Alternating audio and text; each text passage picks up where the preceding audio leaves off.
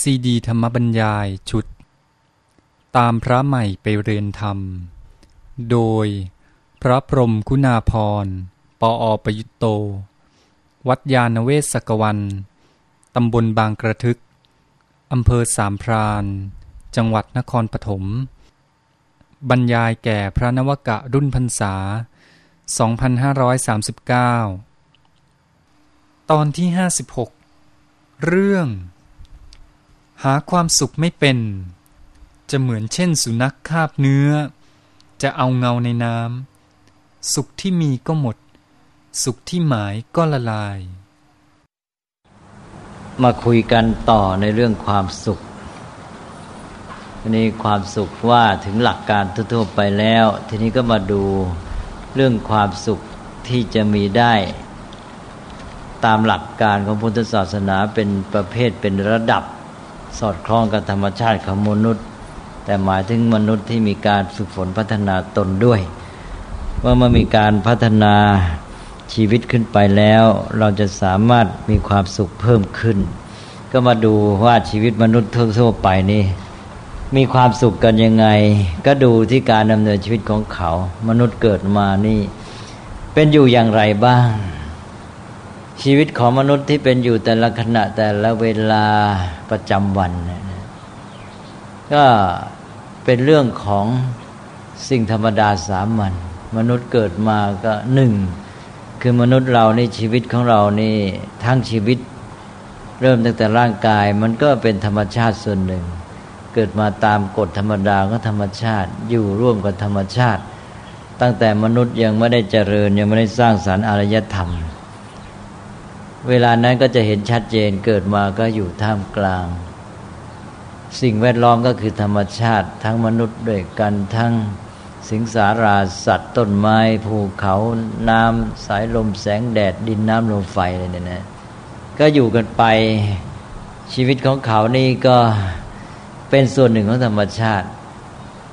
อันนี้ที่มนุษย์มีชีวิตอยู่เป็นส่วนหนึ่งของธรรมชาตินี้ ความสุขความทุกข์ของเขาส่วนหนึ่งก็มาจากเรื่องธรรมชาติ ก็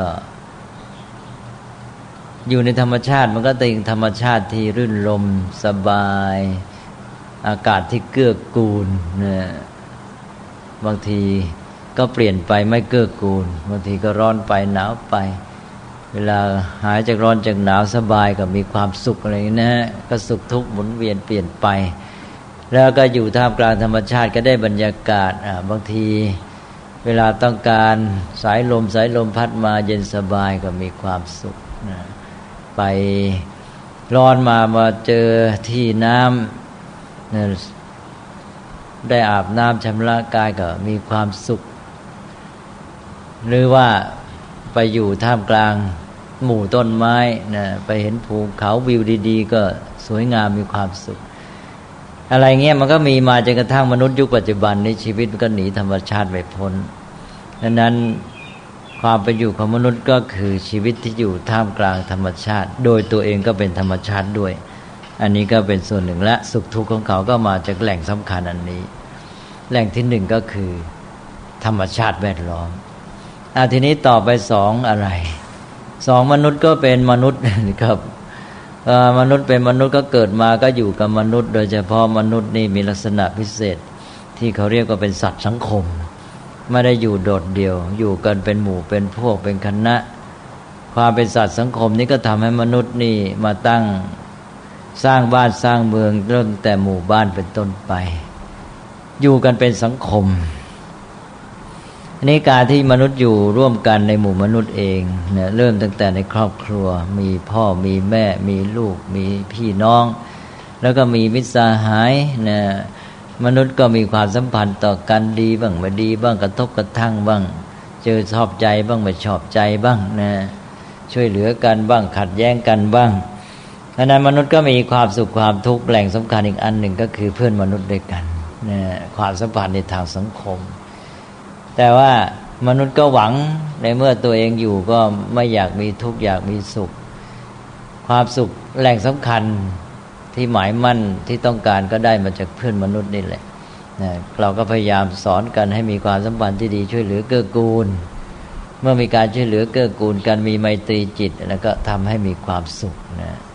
หรืออย่างอยู่ร่วมกันเป็นหมู่คณะมีความสามัคคีพร้อมเพรียงกันก็มีความสุข พระพุทธเจ้าก็ตัดไว้อย่างสุขาสังคัสสามัคคี อันนี้เป็นคาถาในพุทธศาสนา บางคาถาก็ไม่ใช่พุทธภาษิตบางทีก็เอาพุทธภาษิตที่เป็นร้อยแก้วแล้วมาเรียบเรียงเป็นร้อยกลองมันก็มีนะแต่ก็รวมความก็คือว่าเพื่อนมนุษย์ด้วยกันนี่แหละ ที่เป็นแหล่งสำคัญของความสุขความทุกข์ในกรณีนี้เราพูดถึงสุข ก็แหล่งความสุขก็คือเพื่อนมนุษย์ด้วยกันสังคม แล้วอะไรอีกล่ะ นี่อีกอย่างหนึ่งมนุษย์อยู่นี่ไม่ได้อยู่เฉยๆอยู่ท่ามกลางธรรมชาติก็จริง อยู่ท่ามกลางเพื่อนมนุษย์ด้วยกันก็จริง แต่เวลาอยู่นะมาอยู่ไม่จะอยู่นิ่งๆเคลื่อนไหวทำโน่นทำนี่ทีนี้ที่มนุษย์ทำอะไรเนี่ยก็ทำโดยสนองความปรารถนาของตนเองนะตนเองอยากจะให้เกิดผลนั้นนั้นนะมีความต้องการขึ้นมา แล้วก็ไปทำทำตามความต้องการนั้น พอทำได้สำเร็จตามความต้องการก็เกิดความสุข หรือในระหว่างที่ทำนั่นเอง ผลที่ต้องการมันก็ใกล้เข้ามาทุกที การที่เองเดินหน้าใกล้ความบรรลุจุดหมายที่ต้องการก็มีความสุขอย่างถ้าหากว่าต้องทำอะไรด้วยไม่ต้องการจำใจมีการบังคับทำไปก็ทุกข์ใช่ไหมแต่ว่าโดยปกติมนุษย์ก็จะทำในสิ่งที่ตนเองต้องการ คือมีจุดมุ่งหมายไม่ได้อยู่ดีๆก็ไปทำ ทำเพื่อจะดำเนินชีวิตของตัวเองให้อยู่รอดด้วยดี แล้วก็ได้ผลที่ต้องการ เพราะนั้นเวลาทำอะไรก็ได้ความสุขจากการกระทำอันนี้แหล่งหนึ่งของความสุขความทุกข์ของมนุษย์ก็คือกิจกรรมแห่งชีวิตของเขา การเคลื่อนไหวต่าง ๆ เนี่ยในมนุษย์ก็หวังความสุขจากการกระทำสามแหล่งเนี่ยเป็นที่มาสำคัญแห่งสุขทุกข์ของมนุษย์ ถ้าเราพูดในแง่สุขเป็นสิ่งที่ต้องการมนุษย์เลี่ยงทุกข์ก็เลี่ยงทุกข์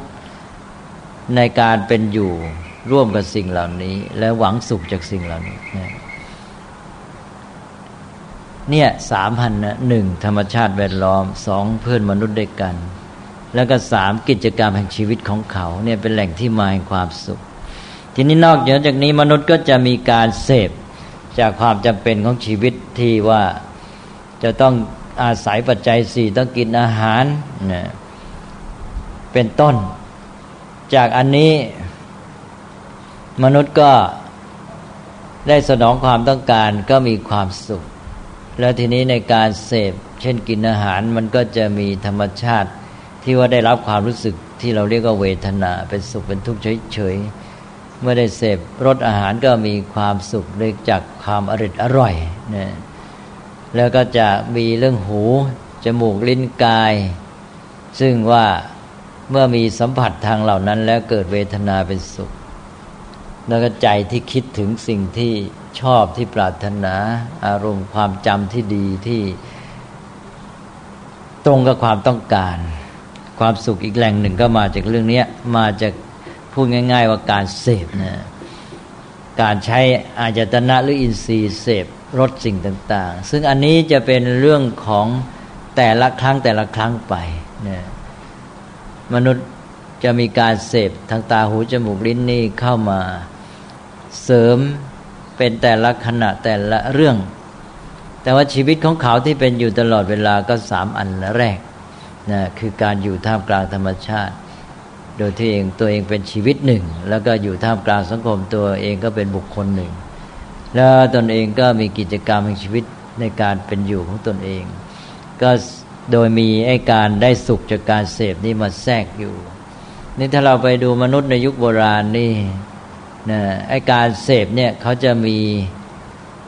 เป็นส่วนที่เข้ามาเสริมมาแทรก แล้วก็ได้ความสุขไปเป็นครั้งๆทำให้ได้รับความตื่นเต้นพิเศษขึ้นมา นี้ต่อมามนุษย์ จะมีจุดเด่นตรงที่ว่าให้เรื่องสิ่งเสพเนี่ย ซึ่งมันไม่สม่ำเสมอนะแล้วก็ต้องการได้เสพบ่อยๆขึ้นนะเพราะว่าได้ความสุขจากรสจากเวทนา จากความตื่นเต้นที่มีให้มันบ่อยขึ้นบ่อยขึ้น ต่อมาจุดเน้นนี่ก็มาอยู่ที่สิ่งเสพ ความสุขจากสิ่งเสพที่บำเรอตาหูจมูกลิ้นกาย รวมไปถึงใจ โดยเฉพาะถ้าเข้ามาทาง ภายนอกเนี่ยตาหูจมูกลิ้นกายเนี่ย ความสุขประเภทนี้ท่านเรียกว่ากาม หรือเป็นความสุขที่เกิดจากอามิตรอามิตรก็คือว่าเป็นพวกวัตถุเสพความสุขอย่างนี้ท่านเรียกว่ากามสุขหรือสามิสุข ก็จากตาได้เห็นรูปที่สวยงามหูได้ยินเสียงที่ไพเราะจมูกได้ลมกลิ่นที่หอม แล้วก็ลิ้นได้ลิ้มรสที่อร่อย กายได้สัมผัสที่ฟูฟ้านุ่มนวลอะไรต่าง ๆ เหล่านี้นะทีนี้ความสุขประเภทนี้ที่ว่ามนุษย์ต้องการได้เสพบ่อยๆขึ้นนะจุดเน้นมาอยู่ที่นี่มนุษย์ก็พยายามแสวงหาสิ่งเสพ ส่วนไอ้ความสุขที่มีเป็นพื้นฐานสามอันเนี่ย บางทีมนุษย์ก็ ลืมมันเลยนะแต่ที่จริงมันมีตลอดเวลา ทีนี้อะไรจะเกิดขึ้นต่อมามนุษย์ก็จะมามุ่งในการหาความสุขจากสิ่งเสพก็หาสิ่งเสพนี้มากขึ้นก็พัฒนา ปรากฏว่าการพัฒนา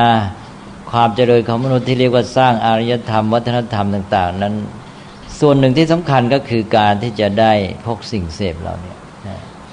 ซึ่งบางทีมนุษย์ก็แยกไม่ออกว่าอะไรเป็นส่วนที่เป็นความเจริญที่ดีที่แท้จริงที่เกื้อกูลต่อชีวิตของมนุษย์อย่างมนุษย์จะต้องอาศัยปัจจัยสี่ต้องมีวัตถุ ก็การมีวัตถุนั้นมันก็หมายถึงว่าการเกื้อหนุนต่อชีวิตทำให้ชีวิตอยู่รอด ไม่ขาดแคลนอาหาร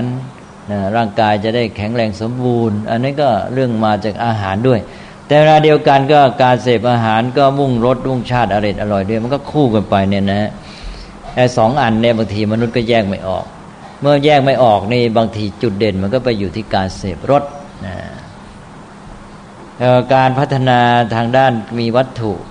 ที่จะมาช่วยเหลือชีวิตให้อยู่รอดอยู่ดีเนี่ย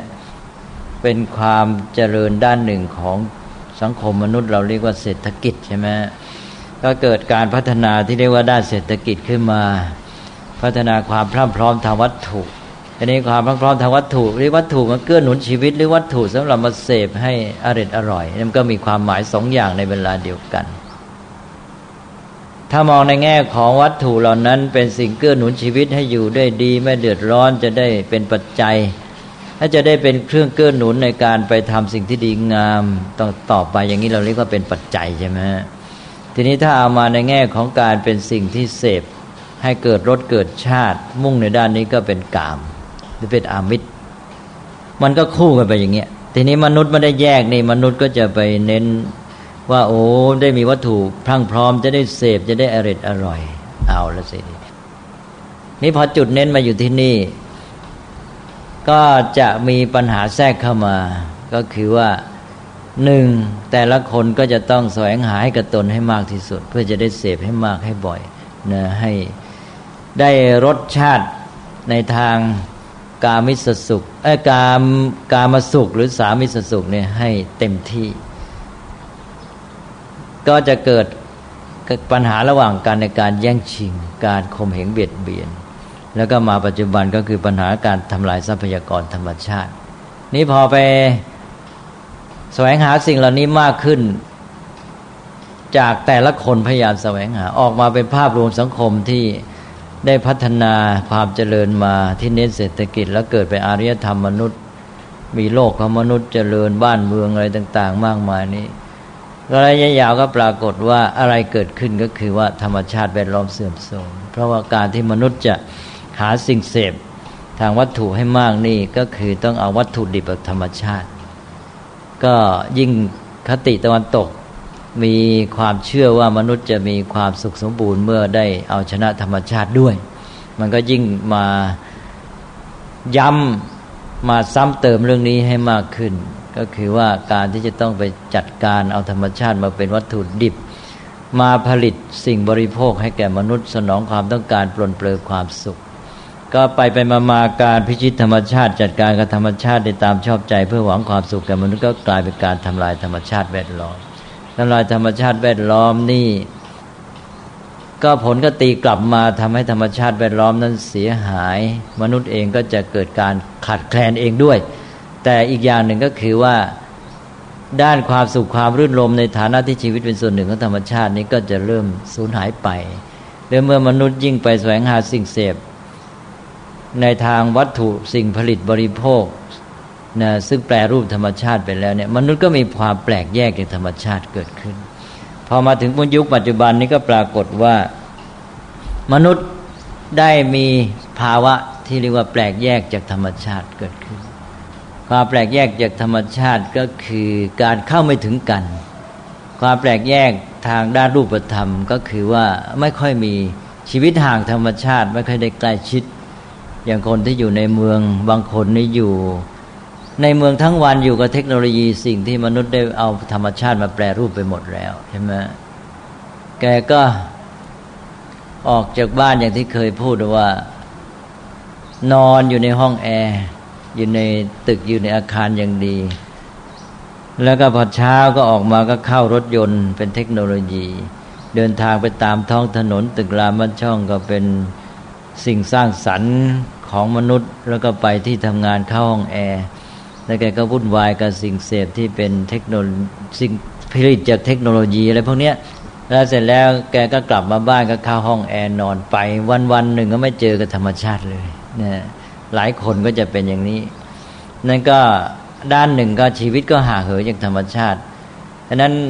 เขาก็ไม่ได้ความสุขความรื่นรมจากธรรมชาติแวดล้อมที่เขาควรจะมี ในฐานะชีวิตเขาเป็นส่วนหนึ่งของธรรมชาติ ความสุขของเขาก็ไปอยู่กับค่านิยมทางสังคมที่สัมพันธ์กับวัตถุเสพเหล่านี้ นี่ก็เป็นอันหนึ่งทีนี้ต่อมาก็เมื่อธรรมชาติถูกมนุษย์เอาไปแปรรูปสนองความต้องการก็เท่ากับการทำลาย ธรรมชาตินี้ก็น้อยลง ถึงแม้ตัวเขาไม่ห่าง ก็จะมีธรรมชาติให้เขาได้มาแสวงหาความรื่นรมน้อยลงด้วยนะนอกจากน้อยลงแล้ว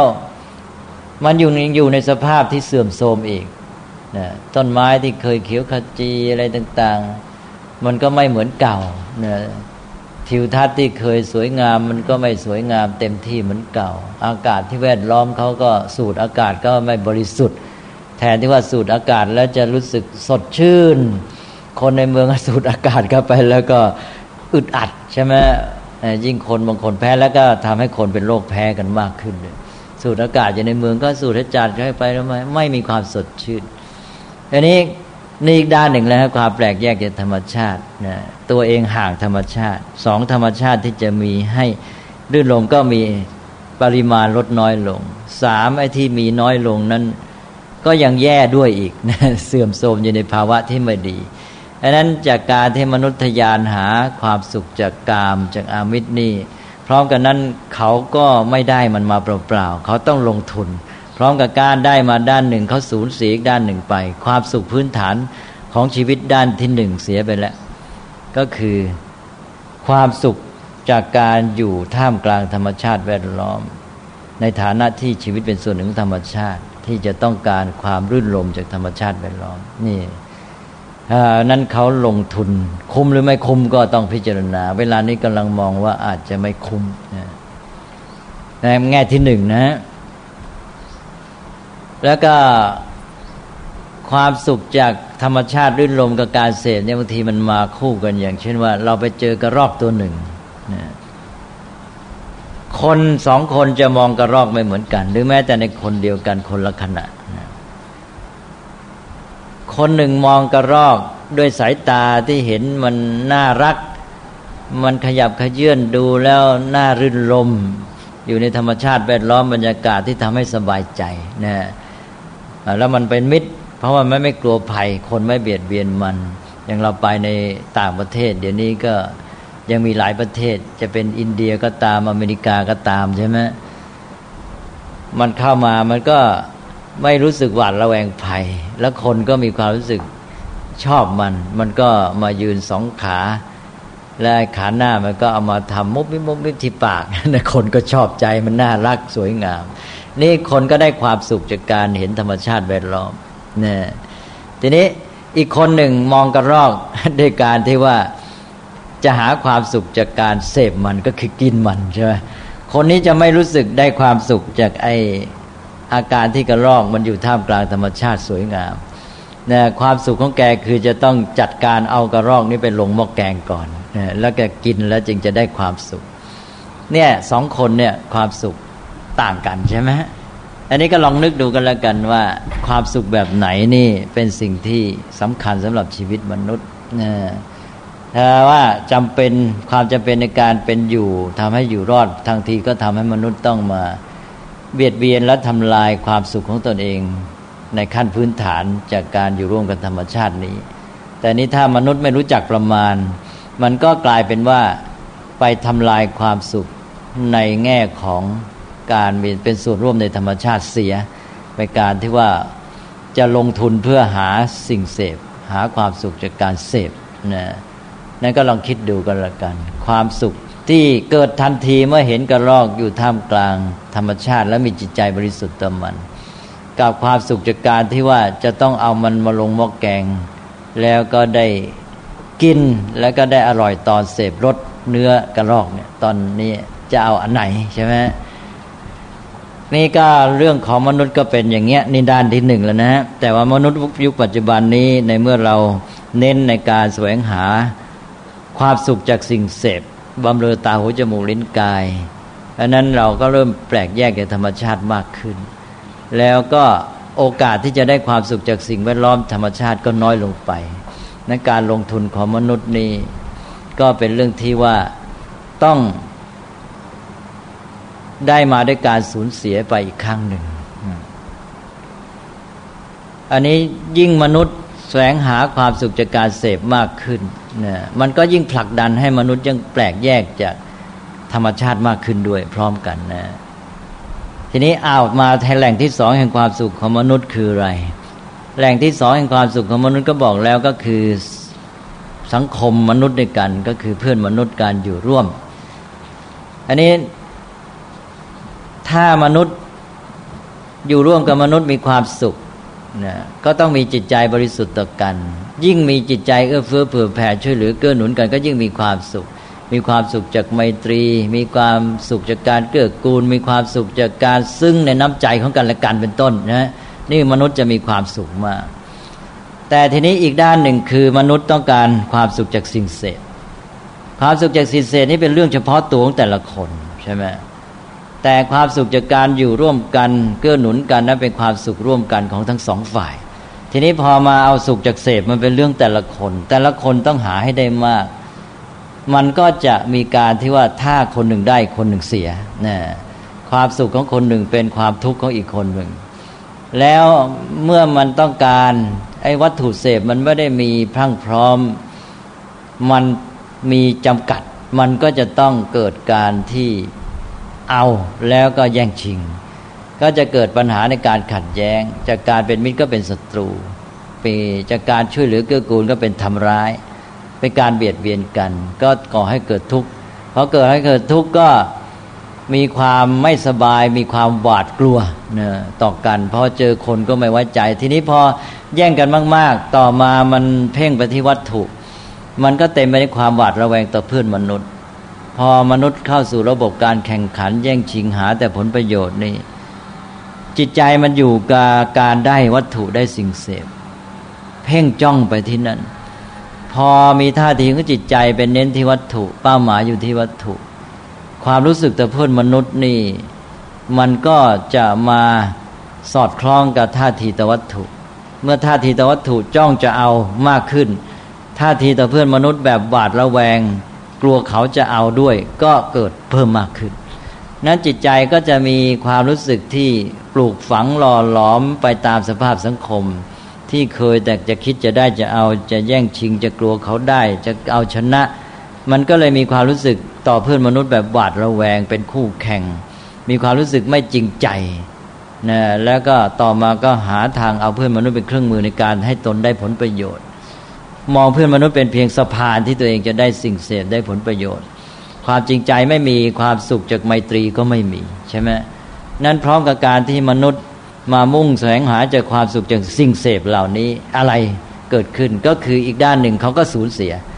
เขาก็สูญเสียความสุขจากการอยู่ร่วมสังคม ซึ่งเป็นความสุขพื้นฐานของชีวิตไปใช่ไหม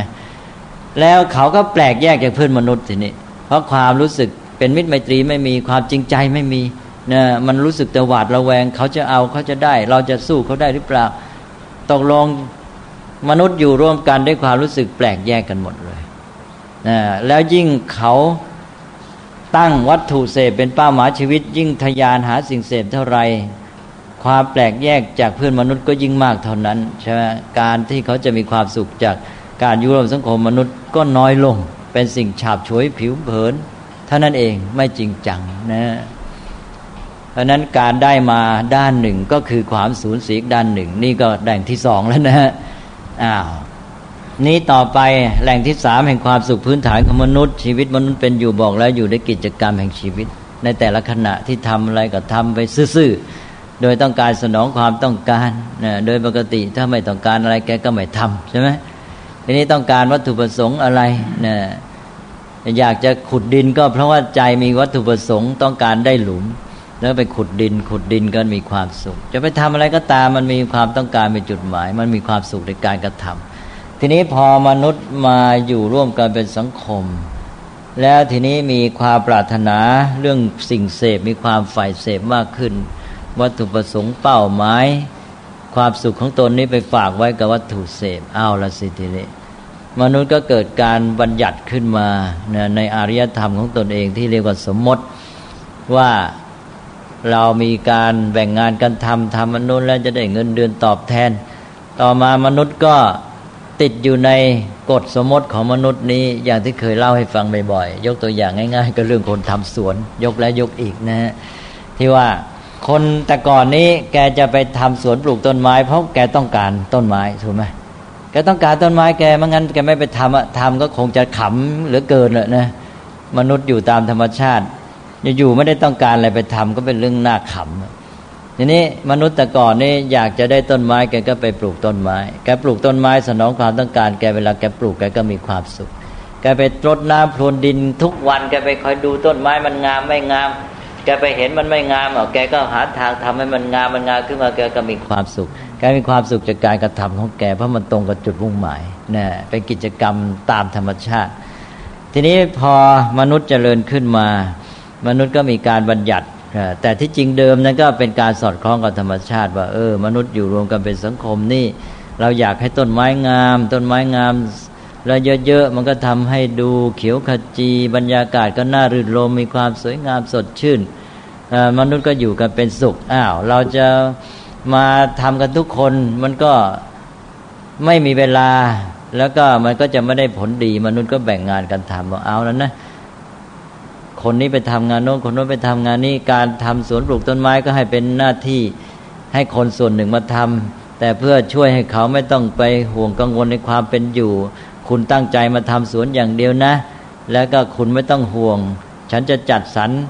อาหารปัจจัยสี่ให้คุณอยู่ได้ โดยให้มาเป็นเงินเดือนพอให้เงินเดือนแล้วคุณก็ไม่ต้องไปห่วงกังวลและตั้งใจทำสวนไปนะทีนี้ตอนนี้มันเกิดเป็นกฎขึ้นมาใหม่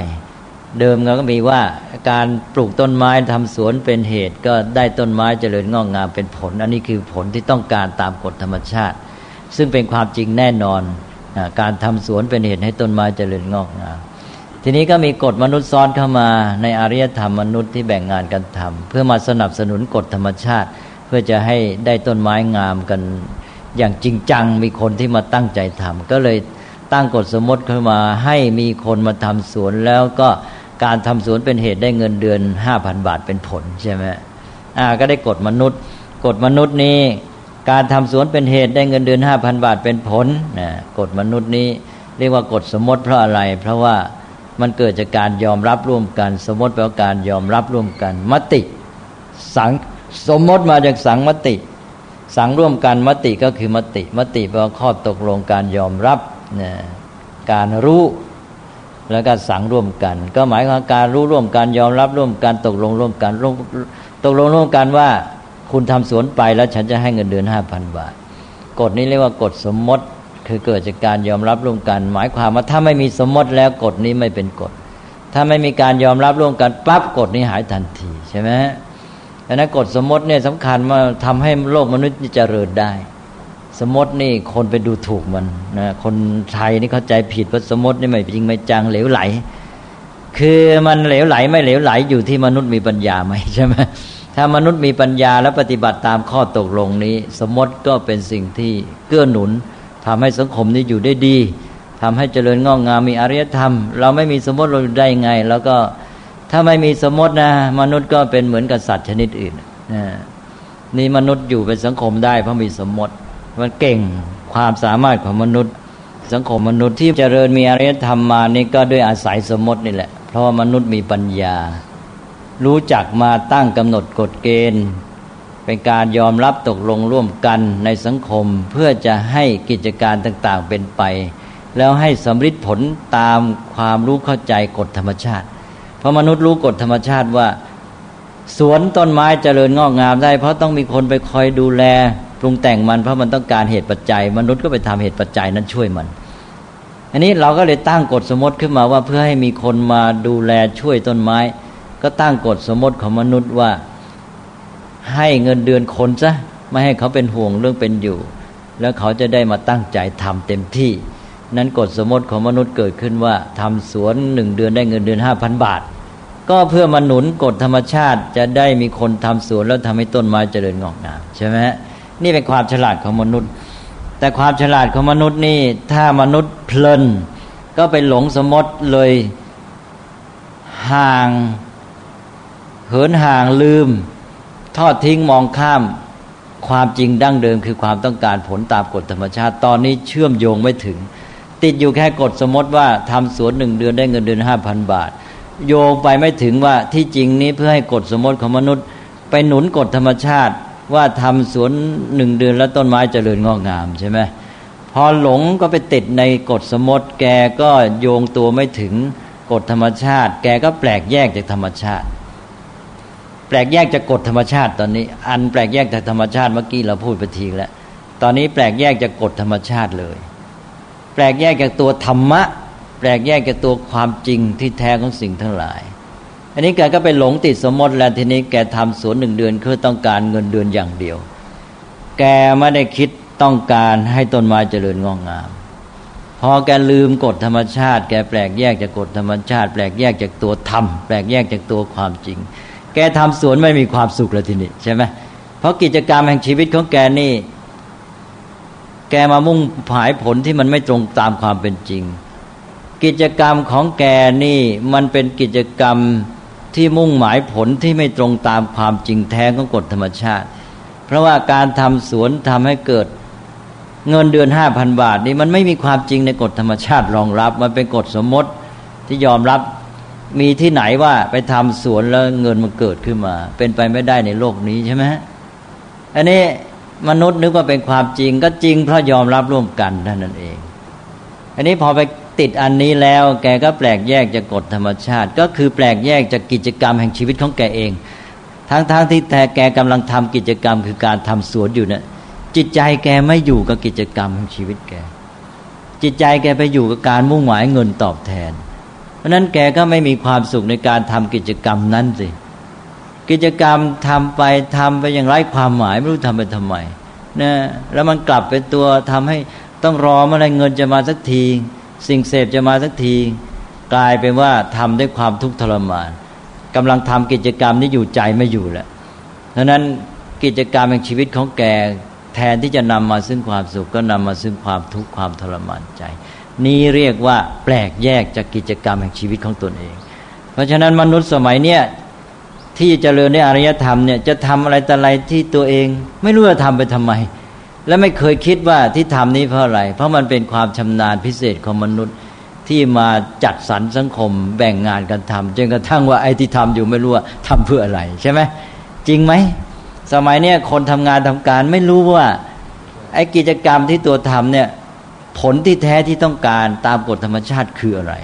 สักแต่ว่าทำนึกว่าทำคือเงินเดือนใช่ไหมทุกอย่างไปรวมที่ผลประโยชน์หมดทำอะไรก็ได้ผลประโยชน์ อะแล้วก็นึกแล้วนี่เป็นกฎแห่งเหตุผลจริงๆนะซึ่งที่จริงมันไม่มีในธรรมชาติเลย ไม่เป็นความจริงแท้ไม่เป็นตัวธรรมะ ก็ไปหลงสมมตินั้นโลกมนุษย์ปัจจุบันก็เจริญในอารยธรรมจริง แต่ปัญญาที่แท้นี้กำลังจะหายไปคือไม่รู้ตัวธรรมะ ไม่รู้ตัวความจริงที่แท้ตามกฎธรรมชาติ ในที่สุดกิจกรรมชีวิตก็เลยแปลกแยกไป แปลกแยกจากความจริงของกฎธรรมชาติ ก็คือตัวเองนั่นแหละ แปลกแยกจากกิจกรรมของชีวิตของตัวเอง ใจไม่อยู่กับกิจกรรม ใจไม่มีความสุขในการทำกิจกรรมนั้น ๆ แล้วเมื่อมนุษย์ยิ่งต้องการสิ่งเสพมาก เขาก็ยิ่งแปลกแยกจากแหล่งความสุขพื้นฐานสามประการหนึ่งธรรมชาติสองเพื่อนมนุษย์สามกิจกรรมชีวิตของตนเองมากขึ้นเท่านั้น แล้วเมื่อเขาแปลกแยกมากขึ้น มันก็กลับเป็นตัวบีบให้เขายิ่งต้อง หันมามุ่งหาความสุขจากสิ่งเสพมากขึ้น นี่มันก็กลับเป็นไอ้ปัจจัยลูกโซ่ ตีกลับมาอีกใช่ไหมยิ่งหามันมากก็ยิ่งแปลกแยกมาก ยิ่งแปลกแยกมาก ก็ยิ่งผลักดันให้ตัวเอง ต้องหาความสุขจากสิ่งเสพให้มาก เพราะมันเหลือช่องทางเดียว เพราะนั้นมนุษย์ในยุคบริโภคนิยมนี่มีแนวโน้มมากที่จะมองวัตถุเสพเป็นจุดหมายของชีวิต การพัฒนาเศรษฐกิจให้วัตถุพรั่งพร้อมนี่เป็นจุดหมายของสังคม พื่อสนองความต้องการแต่ละบุคคลที่ว่าจะได้ต้องการได้สนองความต้องการเสพให้มากที่สุด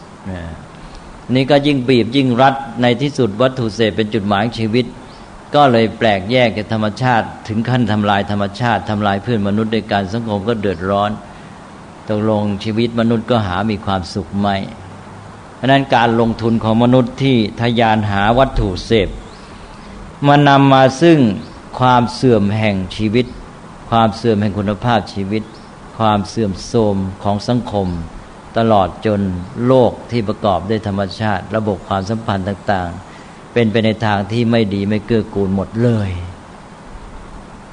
อันนี้ก็คือเรื่องราวของมนุษย์ที่เป็นมา ก็เป็นเรื่องที่ควรเอามาพิจารณา ดูอารยธรรมการสร้างสรรค์ของมนุษย์ด้วยว่ามนุษย์นี่ฉลาดจริงมีปัญญาหรือเปล่า หรือเป็นพวกที่น่าหัวเราะเยาะนะไม่รู้ทำไปทำไมนะมนุษย์เคยวิเคราะห์แยกแยะไหมที่ตัวสร้างความเจริญแม้แต่วัตถุนี้ จุดแห่งความดี เกณฑ์วัดความดี เกณฑ์วัดความเจริญที่เป็นไปเพื่อประโยชน์สุขที่แท้จริงของมนุษย์เนี่ยอยู่ตรงไหนใช่ไหมนะแม้แต่การแยกว่าวัตถุเสพเหล่านั้นที่สร้างมานี่เป็นปัจจัยเกื้อหนุนชีวิต กาการที่ว่ามันเป็น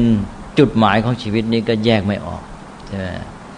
มนุษย์มีชีวิตเพื่ออะไร ถ้าเขาจัดถ้าเขาไม่สามารถแยกอันนี้ได้ ไม่สามารถเข้าใจอันนี้ได้ ชีวิตของเขาก็ดำเนินไม่ถูกต้อง สังคมก็ไม่สามารถจะบริหารหรือแม้แต่เป็นนักปกครองนักการเมืองก็ไม่สามารถจะบริหารบ้านเมือง สังคมนี้ให้ ไปสู่ความดีงามและสันติสุขได้นะไม่เข้าใจเรื่องพื้นฐานอย่างนี้ทีนี้เรื่องของมนุษย์มันก็ยังไม่จบเท่านี้เรื่องกับเรานี่เราเรากำลังพูดเพียงขั้นพื้นฐานเท่านั้นเองนะ แค่ว่าเอาละชีวิตเกิดมาแล้วก็หนึ่งอยู่ท่ามกลางธรรมชาติ เป็นส่วนหนึ่งของธรรมชาติในฐานะชีวิตสองก็เป็นบุคคลที่เป็นส่วนหนึ่งของสังคมอยู่ร่วมสังคมสามก็มีกิจกรรมการเคลื่อนไหวเป็นต้น นี่คือสิ่งที่เป็นไปในชีวิตแต่ละขณะแต่ละเวลา ซึ่งเป็นแหล่งสำคัญพื้นฐานแห่งความสุขของเขา แล้วก็มีความสุขจากการเสพมาเป็นตัวแทรกเสริมเติมทำให้ตื่นเต้น แล้วจิตใจมนุษย์ก็มาโน้มเอียงมาและพุ่งไปสู่การหาสิ่งเสพมากขึ้น ในที่สุดก็แปลกแยกจากธรรมชาติเพื่อนมนุษย์และ กิจกรรมของชีวิตของตนเองนะก็ถ้าเรามองว่านี่เป็นการดำเนินชีวิต และการพัฒนาสังคมที่ไม่ถูกต้อง และทางที่ถูกต้องคืออย่างไรนะถ้ามนุษย์พัฒนาชีวิต และบริหารสังคมอย่างถูกต้อง มันจะเกิดอะไรขึ้น นอกเหนือจากนี้ นอกเหนือจากว่าหนึ่งเขาน่าจะได้สิ่งเสพ พอสมควรนะแล้วพร้อมกันนั้นเขาไม่แปลกแยกจากแหล่งพื้นฐานในความสุขของชีวิตของเขาสามประการ คือธรรมชาติเพื่อนมนุษย์ และกิจกรรมแห่งชีวิตนะ อันนี้ต้องไม่ให้เสียสามอันนี้ต้องลงดังยังอยู่ แล้วเขาได้สิ่งเสพเพิ่มขึ้นด้วย แต่ว่ามันมีแค่นี้หรือนะทางพุทธศาสนาตอบว่าไม่ใช่ มันมีเหนือกว่านี้ถ้ามนุษย์พัฒนาตัวเองนะ เขาจะมีความสุข เพิ่มขึ้นมาอีก หลายช่องทาง และลักษณะสำคัญก็คือว่าชีวิตของเขาเนี่ยจะขึ้นต่อวัตถุเสพภายนอกน้อยลงไปด้วยในการที่จะมีความสุขนั้นนะนี่เราจะมาพัฒนากันอย่างไร ก็นึกว่าเอาไว้เป็นเรื่องที่จะพูดกันต่อไป เพราะวันนี้เวลานี่ล่วงไปเยอะแล้วนะ เรื่องความสุขเรื่องใหญ่นะ เรื่องใหญ่ที่บางทีชาวพุทธเนี่ยกลับไปเลี่ยงไม่พูด นะเอาพูดเรื่องเออไม่ได้ไม่ได้ไม่ไม่มีแต่ทุกข์อะไรนั่นเอาพูดแต่เรื่องทุกข์เนี่ยครับเพราะฉะนั้นเกิดมนุษย์ที่เขาเข้าใจพื้นฐานความสุขชีวิตของแล้วมุ่งทำงานเพื่อประโยชน์แทนนี่นะจะต้องมีความเข้มแข็งจริงด้วยใช่ไหมครับเข้มแข็งสิครับเพราะว่ามันไม่หลงนะฮะพอไปเจอสิ่งเสพมันโน้มไปสู่ความลุ่มหลงมัวเมาใช่ไหมเออแล้วทีนี้ ไอ้สิ่งเสพนี่มีลักษณะอย่างหนึ่ง คือยิ่งกระตุ้นยิ่งเรายิ่งเสพมากจะต้องต่อมาก็คือว่าไอ้สิ่งเสพเท่าเดิมไม่ให้ความสุขเท่าเก่า ต้องเพิ่มปริมาณสิ่งเสพเพื่อให้ได้ความสุขเท่าเดิมถูกไหมเออไอตัวความสุขอาจจะเท่าเดิมแต่ปริมาณต้องเพิ่ม แล้วดีกรีต้องเพิ่มอีกดีกรีการกระตุ้นต้องเพิ่ม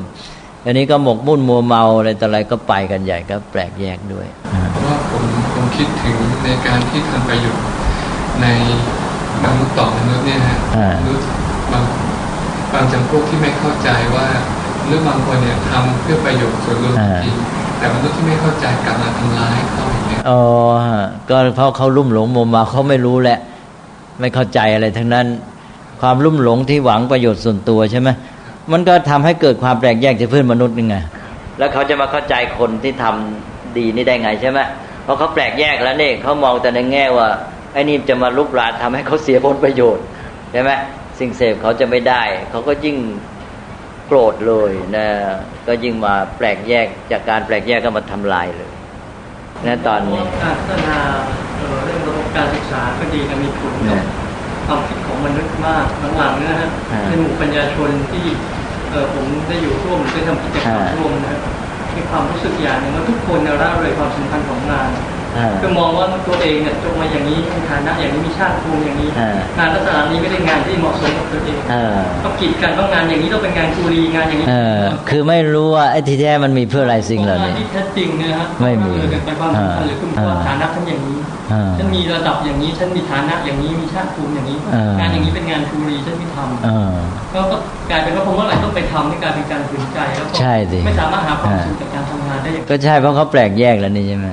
เขามองไม่เห็นในความสัมพันธ์ระหว่างกติกาสังคมของมนุษย์ที่สมมติขึ้นใกล้ความจริงแท้ตามกฎธรรมชาติ มองไม่เห็นเลยเดี๋ยวคนสมัยนี้แทบจะไม่มองเลยถูกไหมอ่าไม่มอง เขาไม่เข้าใจมันโยงกันได้ยังไง เขานึกว่ากฎที่สมมติเนี่ยเป็นกฎจริงแท้แล้วนะเขานึกว่าเป็นเหตุเป็นผลนี่ก็ทำงานหนึ่งเดือนก็ได้เงินเดือนเท่านี้นี่คือความจริงอันนี้ไม่รู้ว่านี่คือสมมติ ความฉลาดของมนุษย์ที่สมมติขึ้นมาตัวเองสั่งคนนั้นได้ทำอย่างนี้เขาต้องตัวเองต้องลงมาทำอย่างนี้กลายเป็นความทุกข์ไปเลยนั่นแหละอันนั้นเนี่ย มนุษย์เสียฐานเลยนะฐานพังแล้ว ฐานพังแล้วจะอยู่ไง อะเออคราวนี้ก็ทยานเกาะเกี่ยวยึดไอเนี่ย จะสิ่งเสพเนี่ยเท่านั้นเอง เพื่อจะเอาไว้ให้ได้ ขอการเรียนพระเดชคุณอาจารย์ครับขอย้อนกลับไปสมัยพุทธกาลนี่ผมมองเปรียบเทียบว่า จริงๆแล้วสังคมอุดมคตินี่น่าจะเป็นสมัยสังคมสมัยพุทธกาลนะเพราะว่าหนึ่งเขามีองค์สัมมาสัมพุทธเจ้า ซึ่งเป็นสัพพัญญูสามารถวางอริยวินัยแล้วสองเนี่ยมันนึกในสมัยนั้นที่ผมอ่านพุทธประวัตินะอย่างกรุงราชคฤห์แค่พระเออพระพุทธองค์เนี่ยแสดงธรรมเนี่ยสิบเอ็ดในสิบสองส่วนก็บรรลุอรหันต์เออบรรลุโสดาบันคือได้ได้ได้ดวงตาเห็นธรรมแล้วนะ อาจจะกถามั่งนะอาจจะกถาพระบาลีพระไตรปิฎกไม่ถึงขนาดนั้น พระไตรปิฎกพระสูตรนี่ได้มากอะมาฟังแล้วคนนั้นก็บางทีก็อาภินันทิงสุนหลายหลายคนบันเทิงใจพอใจ บางทีก็พอใจแล้ว ก็ขอประกาศตนเป็นอุบาสก เนี่ยบางคนก็ขอบวชอะไรนี่นะ เป็นลายๆไป แต่ว่ามันจะไม่มีจำนวนสถิติลือลั่นมหัศจรรย์อย่างในอัตถกถาอัตถกถาละอะไรนะ เทวดาแสนโกรธโหได้ได้บรรลุธรรมหรืออะไรอย่างนั้นนะเนี่ยนี่อัตถกถาคือมองเป็นเปรียบเทียบมันเรื่องว่าสังคมสมัยนั้นเนี่ยเป็นเพราะว่ามีองค์สัมมาสัมพุทธเจ้าเป็น อรหันต์สัมมาสัมพุทธเจ้าที่สามารถวางอริยวินัยแล้วก็สามารถชี้แจงแสดงธรรมให้เหมาะสมกับทั้งบุคคลกับวิธีการแล้วก็ธรรมะที่จะยกขึ้นมาสอนด้วยครับก็เลยทำให้คนในบรรลุได้เยอะ แต่ในสมัยปัจจุบันเนี่ยอริยบุคคลระดับอย่างนั้นมันไม่มีแล้วอย่างที่สองนี่มันนึกก็ก็ยิ่งมาลงทางถูกมันสังคมดวงคติเนี่ยนะผมว่ายิ่งน้ำมันมันจะยิ่งลังเลยทุกทีเออก็มันก็อยู่ที่ว่ามนุษย์เราจะ มาตั้งจุดเริ่มต้นถูกไหมใช่ไหมมาเข้าสู่จุดเริ่มต้นเข้าสู่ทางมรรคมาไงล่ะ มันก็ต้องเข้าสู่ธรรมะที่เป็นปัจจัยแห่งสมาธิฐิบ้าง หรือมางั้นก็เข้ามาโดยไอตัวบุพนิมิตแห่งมรรคนี่ไงที่เราพูดไปแล้ว ถ้ามันเริ่มต้นเข้าจุดถูกมันก็มีทางไป ทีนี้เราทำไงจะให้เขาได้ปัจจัยสมาธิฐิใช่ไหมก็เป็นกัลยาณมิตรช่วยให้ความรู้ให้ความเข้าใจ นี่ยให้ปรโตโคสะที่ดี แล้วก็กระตุ้นให้ความรู้จักคิดของเขาขึ้นมา หรือมางั้นก็ให้เขามีไอ้ตัวเจ็ดตัวน่ะบุพนิมิตแห่งมรรคใช่ไหมถ้าเขาได้นั้นก็มีทางเข้าถูกต้องไม่ว่ายุคสมัยไหน ถ้าคมนุษย์สามารถมาจับจุดเริ่มต้นนี้ถูกมันก็ไปได้ดี ในสมัยพุทธกาลเองก็เพราะว่าสังคมมันแย่นะ พระพุทธเจ้าจึงเกิดถูกไหมนะมันแย่แล้วในยุคนั้นน่ะยุคพุทธกาลคือยุคที่อารยธรรมอินเดียเจริญมาก จากสังคมที่พัฒนากันมาในขณะที่ตะวันตกยังวิ่งไล่ล่าสัตว์อยู่ใช่ไหมยังบรรบาไปเรียนเนี่ยทางอินเดียทางจีนเจริญแล้วนี่ ตอนนั้น มีอารยธรรมแล้ว ของอินเดียนี่ก็ตั้งแต่ลุ่มน้ำสินธุมาพวกโมเห็นโจดาโรอะไรพวกนี้นะอันนี้ก็เจริญมาแล้วพวกอารยันเข้ามาก็เจริญกันใหญ่ ความรุ่งเรืองทางเศรษฐกิจเกิดขึ้นนะมีการ บริหารมีการปกครองมีการแย่งชิงดินแดนในเวลาเดียวกันการใช้อำนาจ ก็มากทรัพย์ก็มาก การแสวงหาความสุขจากวัตถุเสพเริ่มมากขึ้น คนลุ่มหลงโมเมา คนพวกหนึ่งก็เบื่อหน่ายเลยโอ้ออกป่าดีกว่า ไม่เอากับใครแล้วไปเป็นฤาษีชีปลายไอ้พวกหนึ่งก็เสพกันใหญ่เลยนะ ในเมืองเนี่ย ยุคนั้นจึงเกิดชีวิตที่สุดโต่งสองทางเหมือนสมัยนี้ สมัยนี้ก็ เจริญเพิ่มพูนมัวเมาใช่ไหมนะแล้วก็พวกหนึ่งก็เบื่อหน่าย ก็พระพุทธเจ้าก็มาเห็นนี่มันยังไงชีวิตยังไงมันจึงจะดี ไปทดลองกับเขาไปแสวงหาความรู้บอกไม่ถูกทั้งคู่ เป็นที่สุดสองอย่างแล้วก็แสวงหาทางแห่งปัญญาได้มัชฌิมาปฏิปทามาประกาศถูกไหมอันนี้ในสังคมสมัยนั้นพระพุทธเจ้าเกิดท่ามกลางสังคมที่มันสู่กระแสของวัตถุนิยมไปเยอะแล้วเหมือนกันนะ แล้วก็พยายามมาแก้ไขมาชี้แจง เพื่อนนำเข้าสู่ แนวทางมัชชิมาปฏิปทา ทางแห่งมรรคมีองค์แปดที่ถูกต้อง ก็ได้คนมาจำนวนหนึ่งใช่ไหมก็พัฒนาเจริญมาพระพุทธเจ้าเป็นจุดเริ่มต้นให้ หลังพุทธกาลแล้วพุทธศาสนาก็เจริญต่อมา แต่ในเวลาเดียวกันพวกสังคมก็เป็นสังคมของมนุษย์นี่แหละ ที่ส่วนหนึ่งมันก็ยุ่งกันอยู่ มันก็ฆ่ากันไป มันก็แย่งกันไปใช่ไหม แม้แต่กษัตริย์อาชาติศัตรูก็ยังฆ่าพ่อถูกไหมฮะเออมันก็ยังมีเรื่องเบียดเบียนแล้วก็ทางมคตก็ยกทัพไปตีวัดชีเนี่ยลุกลานกันอะไรต่าง ๆ พระเจ้าจันทปัตโชดพระเจ้าอุเทนอะไรจะว่ากันวุ่นไปหมดใช่ไหมเออนี่ก็เรื่องของสังคมมนุษย์เนี่ย มันจะเอาดีอุดมคติให้มันดีทุกคนคงไม่ไหว มันอยู่ที่ว่ามนุษย์เป็นสัตว์ที่ต้องฝึกต้องพัฒนา หลักการนี้ใช้ได้ตลอดเวลาใช่ไหม ในเวลาหนึ่งหนึ่งนั้นมนุษย์ทุกคนจะไม่มีหรอกที่พัฒนาอยู่ในระดับเดียวกันหมดถูกไหมนั้นมันก็จะอยู่ในระดับต่างกันแห่งการพัฒนา คือที่ผมนึกท้องเพราะว่าผมเปรียบเทียบว่าสมัยนั้นพระองค์สมมาสัมพุทธเจ้าท่านมีพระชนชีพอยู่ก็ทำให้สังขารมีความเข้มแข็งมาก แต่ปัจจุบันเนี่ยสังขารที่จะเป็นตัวแทนหรือจะเป็นตัวที่สามารถเผยแผ่ธรรมอ๋อ อันนี้ก็สัง อันนี้ก็เรียกว่าสังคมขาดกัลยาณมิตร เพราะว่าตัวกัลยาณมิตรมันไม่มีคุณสมบัติ หรือว่ามันไม่สามารถคือหรือพูดอีกไงยาอีกในหนึ่งก็คือสังคมไม่สามารถพัฒนากัลยาณมิตรขึ้นมา ให้มี ก็เอานะเนี่ยมันก็เป็นปัญหาของมนุษย์ แต่ว่าทำไงเราจะช่วยเท่าที่ทำได้ ถ้าเราจับหลักให้ได้ ก็มาปฏิบัติดำเนินตามแนวทางที่จะสร้างสรรค์ สู่มัชฌิมาปฏิปทาให้เป็นไปเพื่อจุดหมายที่ดีงาม ก็ยุติในภาคเช้าไว้เท่านี้ก่อน